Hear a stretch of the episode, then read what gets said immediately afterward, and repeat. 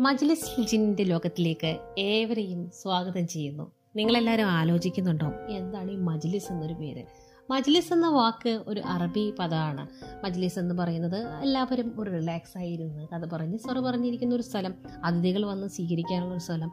അവിടെ അവർ സന്തോഷിച്ച് സുലൈമാനിയൊക്കെ കുടിച്ച് കാരക്കൊക്കെ തിന്ന് ഭക്ഷണം മധുരം പലഹാരമൊക്കെ തിന്ന് നല്ല റിലാക്സ് ആയിട്ടിരിക്കുന്ന ഒരു സ്ഥലമാണ് മജ്ലിസ്. അത് തന്നെയാണ് ഇവിടെ. പിന്നെ ജിന്ന്. അതാരാണെന്ന് നിങ്ങൾക്ക് അവസാനം മനസ്സിലാവും അപ്പോൾ ഇന്ന് ഒരു ജിന്നിന്റെ കഥ തന്നെ പറഞ്ഞാലോ? പേടിക്കാനൊന്നുമില്ല. അനുഭവ കഥ തന്നെയാണ് അപ്പോൾ ആ ഒരു കഥ. ഈ കഥ എഴുതിയ ആളെ പേരെല്ലാം പിന്നീട് പറയാം. പക്ഷേ വളരെ നല്ല കഥയായിട്ട് തോന്നി. അതുകൊണ്ട് ആ കഥയിലേക്ക് നമുക്ക് കിടക്കാം. ഉസ്താദേ ഈ ലോകത്ത് അപ്പോൾ ശരിക്കും ഈ ജിന്നുണ്ടോ? ഉസ്താദ് ഞങ്ങൾ നാലു പേരെയും നോക്കിക്കൊണ്ട് പറഞ്ഞു പിന്നല്ലാണ്ട് ജിന്നിനെ പടച്ചോൻ തന്നെയാണ് സൃഷ്ടിച്ചത്. അവർക്കും ഈ ഭൂമിയിലും അതിനുമേലെയുള്ള ആകാശത്തും ജീവിക്കാൻ അവകാശമുണ്ട്.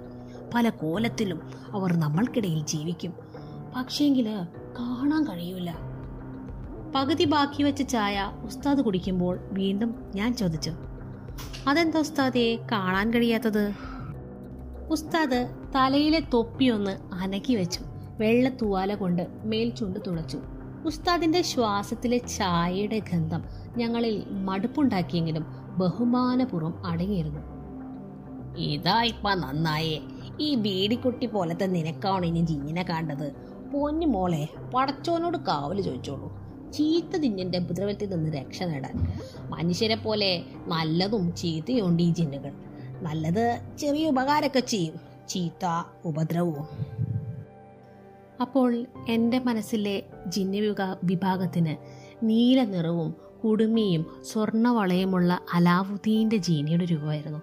എന്നാൽ ആ കാഴ്ചപ്പാട് ഉസ്താദിന്റെ തുടർ സംഭാഷണം കേട്ടപ്പോൾ തിരുത്തി കുറിച്ചു. മനുഷ്യന്റെ കാഴ്ചയ്ക്കും കേൾവിക്കും പരിധിയുണ്ട്. നമ്മൾ കണ്ണുകൊണ്ട് കാണാത്ത എത്രയോ ജീവികൾ ഈ ലോകത്തുണ്ട്. സൃഷ്ടിയിൽ ഏറ്റവും ഉത്തമൻ മനുഷ്യൻ തന്നെയാണ്. മനുഷ്യനുള്ള പല കഴിവും വിശേഷണ ബുദ്ധിയും ജിന്നുകൾക്കില്ല അവർക്ക് മറ്റു ചില ശക്തികളുണ്ട്.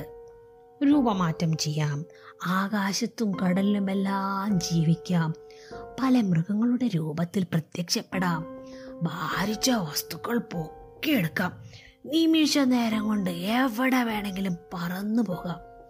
അവർ ആഗ്രഹിച്ച മാത്രം അവരെ നമുക്ക് കണ്ണുകൊണ്ട് കാണാൻ കഴിയൂ. ചെറിയ തോതിലുള്ള ഭയം പൊട്ടിമുളച്ച് തളിർക്കാൻ തുടങ്ങി. അടുത്തിരിക്കുന്ന സഹോദരന്റെ കൈകൾ മുറുക്കി പിടിച്ചപ്പോൾ ഒരല്പം ആശ്വാസം തോന്നി. കൂടെയുള്ള മൂന്ന് പേരും ചോദ്യങ്ങൾ വിഴുങ്ങി മിണ്ടാതിരുന്നു. അടുത്ത സംശയം ചോദിച്ചു ഈ ജിന്നൊക്കെ എവിടെയാ ജീവിക്കുക? ഇവരെ കാണാൻ എങ്ങനെയുണ്ടാവും? ഉസ്താദ് ഒരു ഖുർആൻ സൂക്തം ഓരി എന്നിട്ട് ശ്രദ്ധയോടെ പറഞ്ഞു നിങ്ങൾ ശൈത്താന്റെ ചതിയിൽ പെടാൻ സൂക്ഷിക്കുക വൃത്തി പാലിക്കുക. കിടക്കും മുമ്പ് മൂന്ന് തവണ കിടക്ക വിരിയം കൊടയ കാലൊക്കെ കഴുകി ദുവാ കോതി. ബിസ്മില്ല ചൊല്ലി അങ്ങ് കിടക്കുക. ഒരു നശിച്ച ജിന്നും ചെയ്താനും വരൂല. പക്ഷേ ഒരു കാര്യം പ്രത്യേക ഓർത്തോ മരത്തിന്റെ പൊത്തിലോ പാറയുടെ ഇടയ്ക്കിലോ കെട്ടി നിൽക്കുന്ന വെള്ളത്തിലും പോയി മൂത്രമൊഴിക്കരുത്. അവിടെ ചില ചീത്ത ജിന്നും കുടുംബവും അതിന്റെ അകത്ത് വസിക്കുന്നുണ്ടാവും. ആ മൂത്രത്തോടു കൂടി നമ്മുടെ ദേഹത്ത് ഇങ്ങോട്ട് കയറും. പിന്നെ എന്താ ചെയ്യുക എന്താ പറയുക എന്നൊരു ബോധം ഉണ്ടാവില്ല.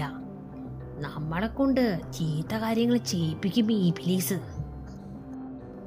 അപ്പോ നല്ല ചിന്നിനെ കാണാൻ പറ്റുമോ ഉസ്താദെ? അതിനെന്താ വഴി? ഉസ്താദ് എന്നെ സൂക്ഷിച്ചു നോക്കി. അനക്കിതെന്താ മോളെ ജിന്നിനെ കാണണോ?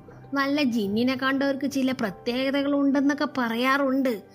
അവർക്ക് ചില കാര്യങ്ങൾ പ്രവചിക്കാൻ കഴിയും. ചിലർക്ക് നല്ല വിശപ്പുണ്ടാവും. ചിലർക്കാണെങ്കിൽ ഒന്നും കഴിക്കാതെയാവും. രാത്രി ഉറങ്ങാതെ ഇങ്ങനെ കുത്തിയിരിക്കും.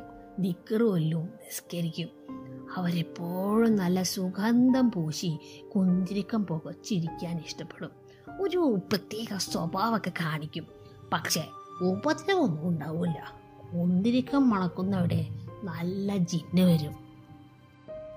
കണ്ണടച്ച് ദീർഘശ്വാസം വലിച്ചപ്പോൾ ഒരു കുന്തിരിക്ക പുകച്ചുരൽ മൂക്കിലൂടെ ഇരച്ചു കയറി.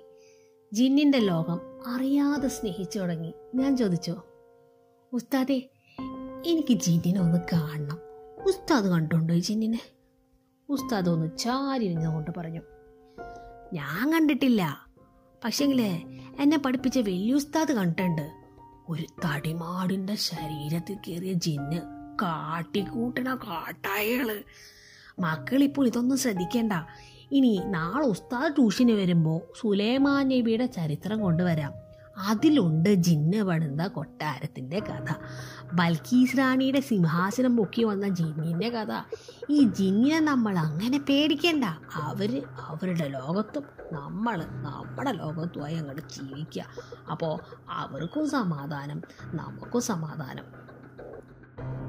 വർഷങ്ങൾ പിന്നിട്ടു. അത്ര മണിക്കുന്ന അറബി നാട്ടിൽ വന്നെത്തിയപ്പോൾ ജിന്നിനെ സൗകര്യപൂർവം അങ്ങോട്ട് മറന്നു. പതിനാറ് വർഷങ്ങൾ മുമ്പുള്ള ഖത്തർ ഇന്ന് കാണുന്ന അത്രയും അണിഞ്ഞൊരുങ്ങിയ ഒന്നായിരുന്നില്ല. വളരെ ചെറിയ രാജ്യത്തിന്റെ തലസ്ഥാനമായ ദോഹ മാത്രം മണവാട്ടിയെ എന്നും അണിഞ്ഞൊരുങ്ങിയിരുന്നു.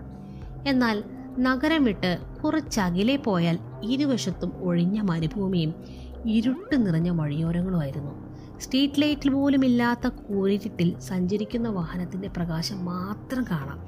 ശാന്തമായി കിടക്കുന്ന തരിശു ഭൂമിയിലെ ഭാവം പോലും നിഗൂഢത നിറഞ്ഞതുപോലെ തോന്നിയിരുന്നു. പ്രവാസ ജീവിതത്തിന്റെ തുടക്കകാല കാലഘട്ടത്തിൽ കാണുന്നതെന്തും കൗതുകമായിരുന്നു. അതുകൊണ്ട് തന്നെ പുതിയ താമസ സൗകര്യം പരാതികളില്ലാതെ ഞാൻ ഇഷ്ടപ്പെട്ടു.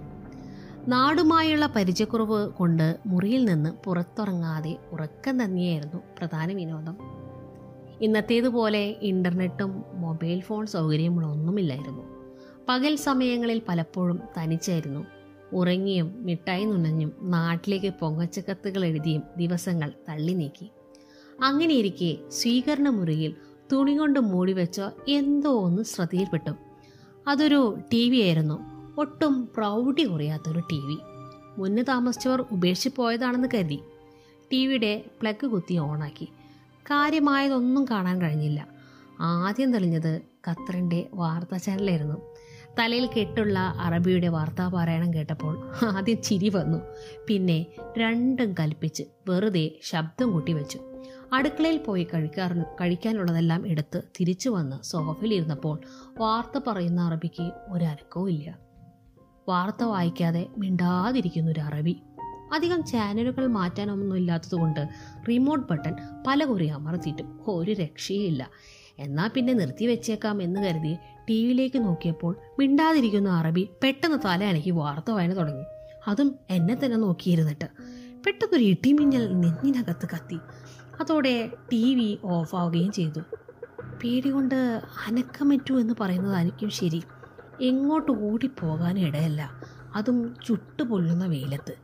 കണ്ണടച്ച് ശാന്തമായി സോഫയുടെ തല പിറകോട്ട് തിരിച്ചു വെച്ച് ഇരുന്നു. അപ്പോഴാണ് വളരെ പതുക്കെ നേരിയ ഒരു മണം അനുഭവപ്പെട്ടു. കുന്തിരിക്കം കണ്ണു തുറന്ന് ഓഫ് ചെയ്ത ജീവിയുടെ സ്ക്രീനിലേക്ക് വെറുതെ നോക്കി. അവ്യക്തമായ എന്റെ പ്രതിബിംബം കാണാമായിരുന്നു.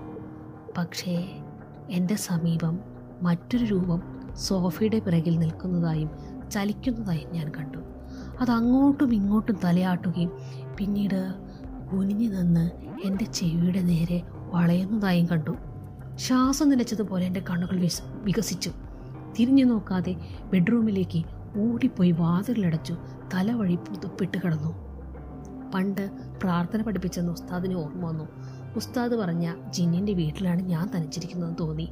വാതിലിന്റെ വിടവിലൂടെ അരിച്ചിറങ്ങി ജിന്ന് മുന്നിൽ പ്രത്യക്ഷപ്പെടുമോ എന്ന് പേടിച്ചു. എന്നാൽ അത്തരമൊരു സാഹസം ജിന്ന് കാണിക്കില്ലെന്ന് എന്റെ പ്രാർത്ഥനയ്ക്ക് മുന്നിൽ അടിയുറവ് പറയുമെന്നും കരുതി. ആ കിടപ്പുമുറിയുടെ തലവഴി പുതപ്പെട്ട് മൂടിയിട്ടും അപ്പുറത്തെ മുറിയിലെ അറബിയുടെ വാർത്താ വായന കേൾക്കുന്നത് പോലെ അനുഭവപ്പെട്ടു. എന്നാൽ അതൊരു തോന്നൽ മാത്രമാണെന്ന് മനസ്സിൽ പറഞ്ഞു പഠിപ്പിച്ചു. കണ്ണുകൾ ഇറുക്കി അടച്ചു. കിടപ്പുമുറിയുടെ വാതിലിന്റെ പിറകിൽ തൂക്കിയിട്ട വസ്ത്രങ്ങൾ തനിയെ ചലിക്കുന്നതായി തോന്നി. ആരോ വാതിലിനപ്പുറം നിൽക്കുന്ന ഒരു ഭീതി പിടിയിടാതെ തുടർന്നു. ഒടുവിൽ പതിയെ ഉറക്കത്തിലേക്ക് ഇറങ്ങി.